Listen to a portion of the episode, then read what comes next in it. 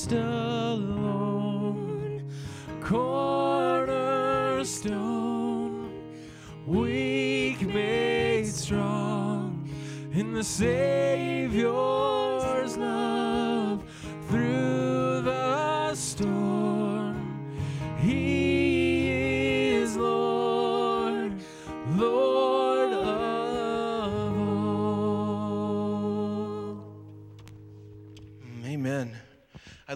that song and that scripture that we got to read in Ephesians about that tells how we are the household of God being built up into his life and Jesus Christ is the very cornerstone of that household, the foundation of all that is taking place. And that's true for us here. We see it all around and real natural and sometimes um, in, in structures, but also just real natural ways. And this morning we have an opportunity hear from a good friend of mine who's a part of our church, our community. Vance and I got to know each other probably really significantly about a year and a half ago, although he had been coming for a while. It was right when I had come on board and I was teaching a class on Philippians. And Vance participated in that. And that whole theme was on what God was doing in his community and, uh, and what a, a community that takes the gospel seriously looks like. What, what would it look like if we lived as if what we believed was really true? And it was neat for me to then watch Vance go through this progression from when he started coming here and first hearing good news and having his heart come awake again after a long period of time of being frustrated and, and jaded, and, and then get involved in, in different communities and aspects of the life of our church, from the prayer ministry to Bible study to um, serving in mission, and, and ultimately um, helping to start a house gathering with a few other friends. And um, I just thought to myself, gosh, um, just recently, uh, Vance um, has moved into um, not just hearing good news and serving, but now leading. And if you remember last month, he helped organize. Um, the, what we were calling a little service project, what we're calling Spruce a Room through Mile High Ministries. And I thought it would be neat to have an update from him on that whole process, but also what he has learned from that. And it, gives him a chance to share his story with us. Because I feel like everyone in this room has a way of connecting to part of Lance's, uh, Vance's story. And so um, I want to invite Vance up uh, right now, and I want to pray for him and then let him share with you what God's been doing in his life through this community. Okay? So let's pray. So, God, we pray now for Vance. We pray that your word would come and, and be released in and through him through your spirit. Jesus Christ, made manifest, given voice through his Vance's own life. I pray that we would hear that word and that would sink deep and it would transform us. God, I have a feeling that you have something powerful and transformative for us through his story. So we pray that you would help him to preach right now. In Jesus' name, amen.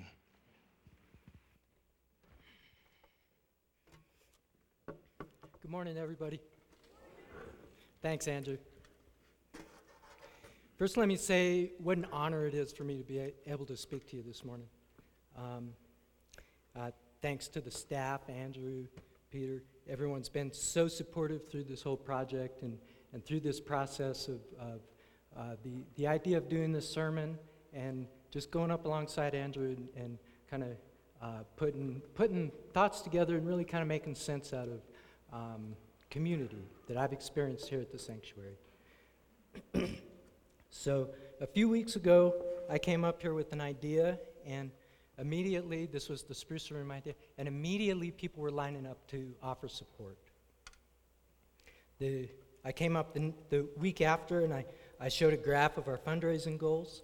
We wanted to collect $1,200 for the furnishings that would go into the room, and in one collection, we collected 1,181. So, is God off by $19? No, because the previous week we collected 40. So,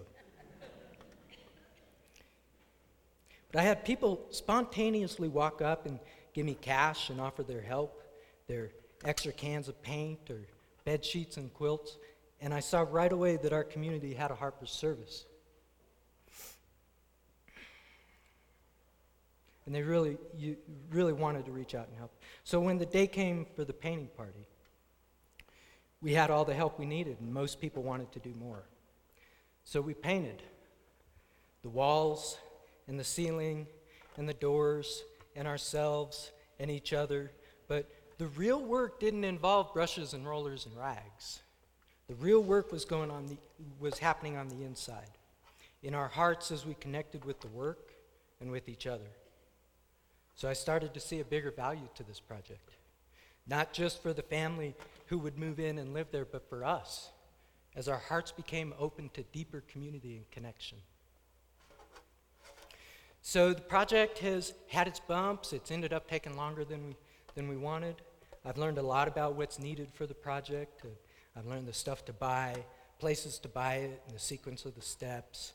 I learned a lot about what not to do. And an old habit of mine uh, popped up. It's a, I call it a Lone Ranger habit, and tells me that I can do everything, don't need any help. But you know, it's it's really pretty ironic because the whole the whole lesson behind this project and behind this process is the power of a community who's, who's come together. So, you know, this, this sermon, this message is really like, it's for me as much as anyone. So, our community came together in all phases of this project. And what I saw as hearts were sparked and hands paint spattered inspired me to ask to speak to you this morning, to capture this moment, to share my heart and story and to speak into the deeper work of building community. When the idea for the project first came up, I, I knew that we could help a family that was in a rough spot. What I didn't know is what would happen with my rough spot. Wounds that I've carried in isolation and loneliness. My story, my whole story is really too long to get into here, but for the three or four years before I found this church, I, I lived in desperate loneliness. I had left my family, my ministry, my fellowship, and my community. The wounds that I received from loved ones and from other Christians had calloused over, and it became my own brand of Christian bigotry. I wouldn't dare darken a church door. I couldn't risk the judgment, condemnation, and hard as nails theology. I didn't trust community, especially Christian community. I was bitter, tough, and insensitive. I cut myself off from people, isolated except for a few individuals on the periphery. A few kind souls tried to reach me, and some came closer than others, but I pushed them away. I couldn't risk it. I didn't feel worthy of kindness. And I was dead and I was empty inside. I had lost my vision, my center, and my spunk. I felt homeless and I drifted aimlessly at times, living in a tent or supported by family. I had no thought for the future, no care for the present. I was lost until the day almost three years ago, life washed me up on the footsteps of a purple door, and God reached down a mighty hand and picked me up.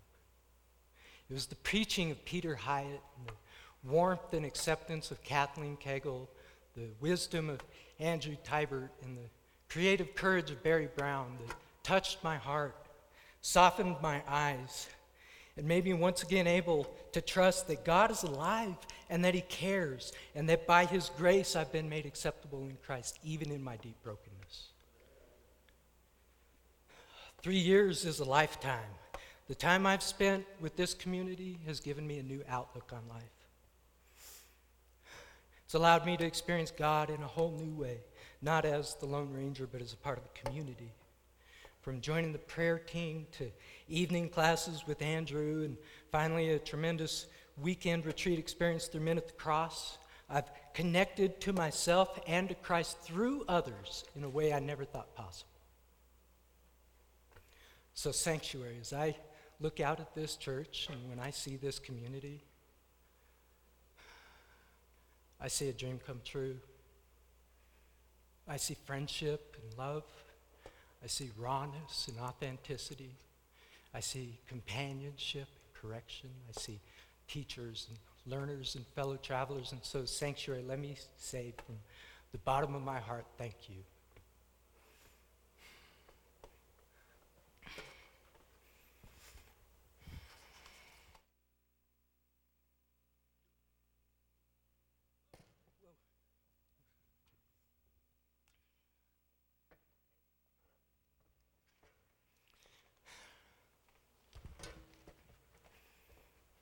Thanks, Andrew.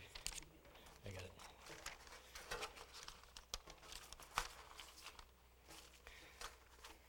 So, when we had our painting party, we were blessed with a, a fun bunch of people. I learned more about my friends in a few minutes of taping off baseboard than I did in a whole year of sitting together in church. We laughed and talked and connected. And in the middle of all that community, I started to notice something that I've seen happen before. And that is that something opens up on the inside of a person who's walking side by side with somebody else. Sports teams, combat troops, support groups. When you're on a team, you have a common purpose. Your will is the team's will. And in a good team, you build trust and bonds that can last a lifetime. But it takes faith faith in the team, faith in the teammates, and faith in the purpose. Sometimes that's the biggest hurdle. For me, it is. I had to have faith that Christians weren't all alike. And that Christ's love could live in a community where people are respected and differences honored. And that the love of Christ, which I've had in my heart since I was a boy, could be experienced with others. And so I take steps in faith, and my community has met me halfway. I build trust with each step, and with more trust, I can be more open, and that's the sweet spot. First, I trust God with my heart, and then step with faith into community and begin to trust others, which allows me to be more open and take more steps in faith and build more trust. And with each step, I get closer and closer to God. So we painted and taped and scrubbed, and side by side, we built friendships and connection. And side by side, walls came down, and joy entered, and people's hearts became more open and vulnerable. Being side by side opens something up. The first community, Eve, was taken from the side of Adam, for it was not good for him to be alone. Our side is a tender area. Just ask a boxer who took a kidney shot. Put your arm around someone and you open your side. Christ, as he hung on the cross, was pierced in his side, and out came water and blood, which is the life. In the armor of God, we have protection in our fronts, but not our sides. The breastplate of righteousness and the shield of faith both go in front. Our sides remain vulnerable, protected only by fellow soldiers. We wear masks on our faces, but those who are beside us can see behind the mask. If I'm face to face with you, I can put on whatever image I want and hide myself. But if you come up alongside me, the mask doesn't work. So right now, I'm hiding behind the script.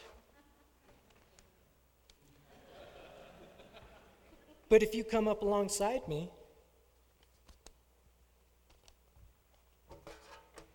I'm not saying it's easy.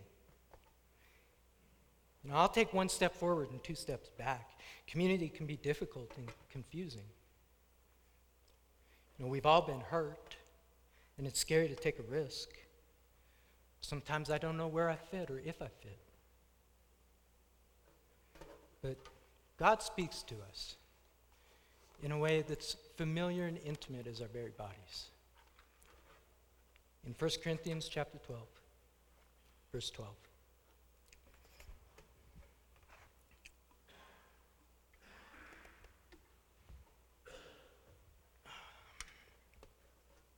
For as the body is one and has many members, but all the members of that one body, being many, are one body, so also is Christ.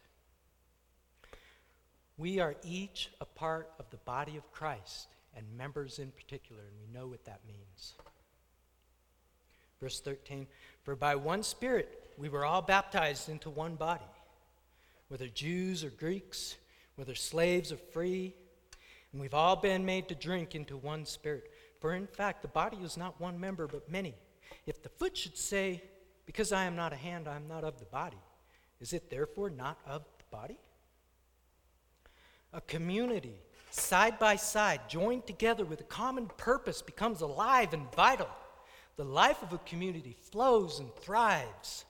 Each member is needed for the group to be its best and to fulfill its purpose. Verse 16 And if the ear should say, Because I am not an eye, I am not of the body, is it therefore not of the body? If the whole body were an eye, where would be the hearing? If the whole were hearing, where would be the smelling? It's our differences that make the body strong.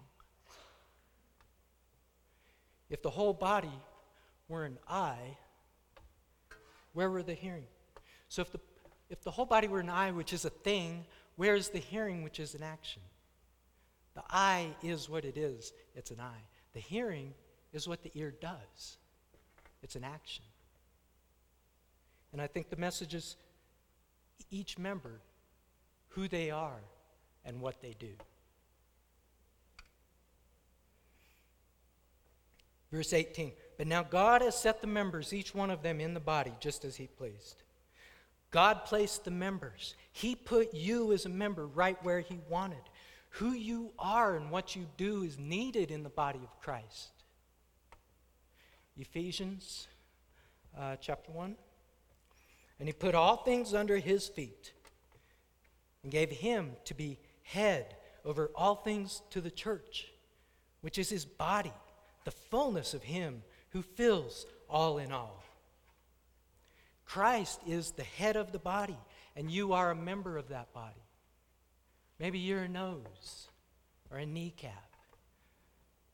Sometimes I feel like the left pinky toe. But even that's needed. If you lost your left pinky toe, you would know it. Each member and what they do is needed for the body of Christ to thrive. You are needed.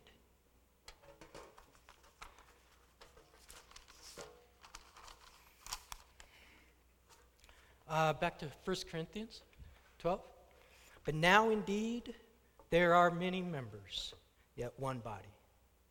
And the eye cannot say to the hand, I have no need of you, nor again the head to the feet, I have no need of you. The head to the feet. Christ, as the head of the body, would not say to a puny little left pinky toe, I have no need of you. So, what does that say about you? How important are you? As a member of the body of Christ, Christ needs you and what you do. 1 Corinthians, uh, back to verse 4. There are diversities of gifts, but the same Spirit. There are differences of ministries, but the same Lord. And there are diversities of activities, but it is the same God who works all in all. What you're good at, I'm not good at. And what he can do, she can't. And what you struggle with, he's good at. And how that all works out has to be God. And it is. It is the same God who works all in all. The word works in verse 6 is from the Greek word energeo, from which we get energize. God energizes. You have a gift or a calling, God energizes that. In Ephesians 1 19 and 20. And what is the exceeding greatness of his power to us who believe? According to the working, the energizing of his mighty power, which he worked, he energized in Christ when he raised him from the dead and seated him at his own right hand in the heavenly places. It's the same power at work in the resurrection of Christ at work in you.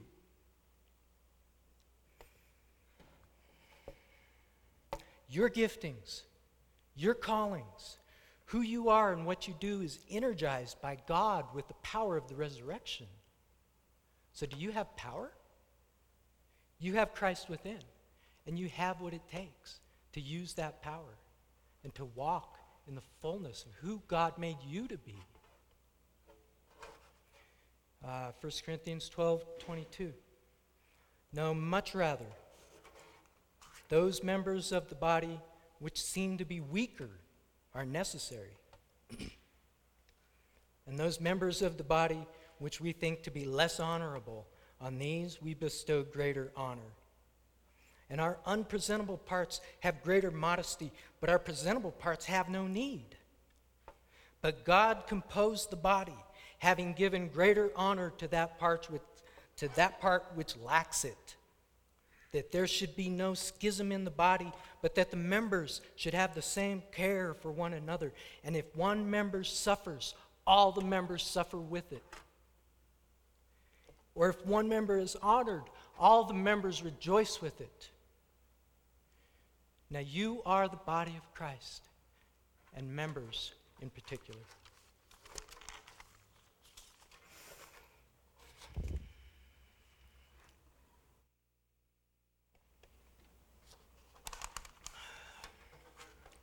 And what I saw in this body, in this one project, I know was only a glimpse. I saw the excitement. I know the feelings that were stirred. This body saw a glimpse of what's possible. So, sanctuary, what's possible? What can you do? When I mention service, what comes into your minds? Maybe it's formal volunteering like Spruce a Room. Maybe not. Maybe you do the work, or maybe you support the guy who does the work. There's a million ways. I'd like to invite you to pause for a moment, to consider that God is working in your heart right now with an idea. Let's take a moment.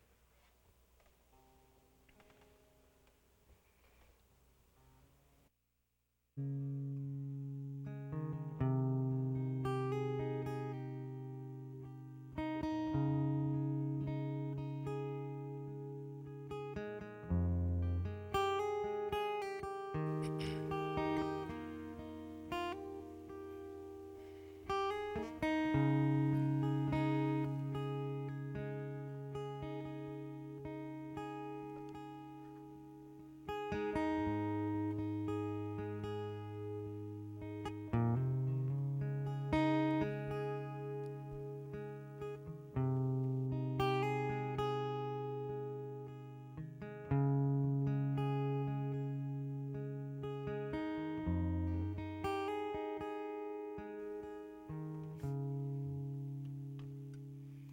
invite you to take a card from the chair in front of you and write down your idea.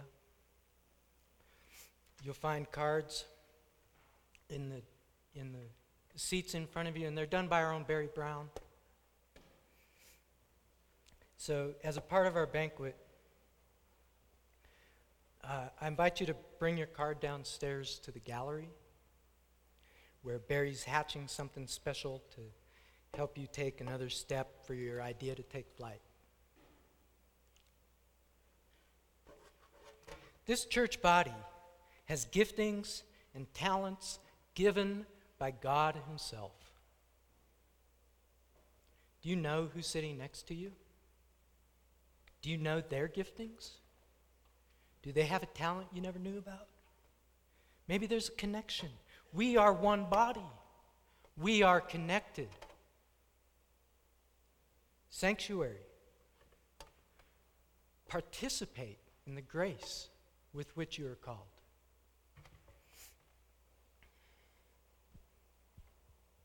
As the Lord said on the night he was betrayed, Take, eat. This is my body broken for you.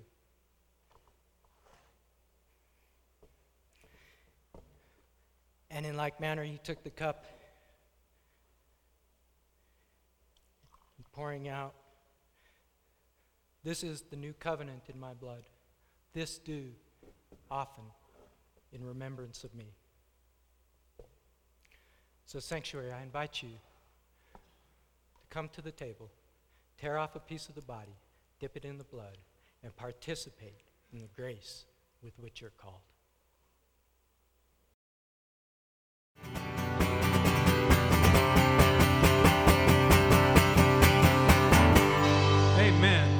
Amen.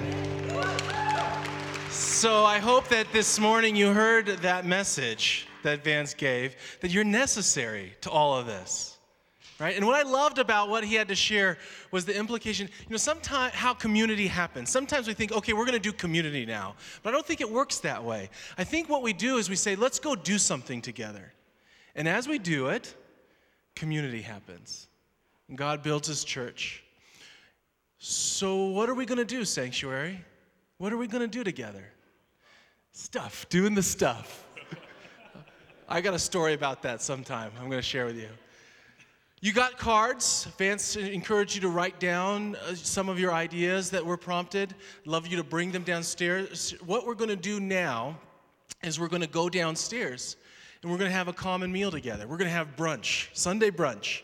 And you know, it's interesting. And the, here's the reason why is because there's something that happens when we have meals together. Some of the best conversations take place in long road trips and in meals together, right? And did you know that uh, the communion that we celebrated this morning, the early church, when they did it, they called it a love feast? And they did it in the context of a big meal. And so we're going to do that. We're going to do that, and community is going to happen. So downstairs, we uh, our house gatherings have kind of hosted this um, this banquet, and there's different stations with waffles and pancakes and egg dishes and meat and juice and smoothies. It's really good, and I'm telling you, you're here, and you're going to be tempted to go down those stairs. And to the right is this big room with crazy things going on, and to the left is this door to the outside, and you're going to think, oh, freedom but I want you to know go right, right? There, there's where the life is. Stick around, and we want to meet you, and we want to know you. And if you, you know, you're probably thinking to yourself, "Oh, there's going to be people I don't know," and well, we're going to have name tags, and you're going to write your names on it. And even if you don't, uh, even if you see someone you think I should know their name, and I'm embarrassed to ask, go ahead and ask because it happens to me all the time too, right? I don't remember everyone's name. And you know what? People don't remember my name. I get confused for this guy all the time. There was one time someone congratulated me for having a baby. I'm was, like his better looking twin. or I'm like the hairless version, or however you want to put it. Yeah, right, okay. We want you to go downstairs and we want you to have a meal and get to know each other. There's going to be opportunities to meet and, and see life and community happen and take shape. But here's the deal all of this is for naught if we don't realize that this message, this grace that we proclaim from the pulpit, it means nothing if we don't put flesh to it, if we don't live it out. One of my favorite theologians says the, the hermeneutic of the gospel the way you understand and make sense of it, the way the world will, will hear it and make sense of it, is the community that believes it and lives by it. And so that's what we're going to do. We're going to have a meal together, a meal centered around love, and we're going to live it out, and we're going to make sense of the gospel together, okay? So please come downstairs. It's going to be so good. But at this time, I'm going to invite Vance up to give the benediction. And the benediction is basically, it comes from the word uh, bene, good, dictio, uh, word. So a good word, right? And he's speaking a blessing on you as we're going for the, forth from this place. And I want Vance to do that now. Sanctuary, may the grace of our Lord Jesus Christ and the love of God and the fellowship of the Holy Spirit be with you now and always. Go in peace, friends.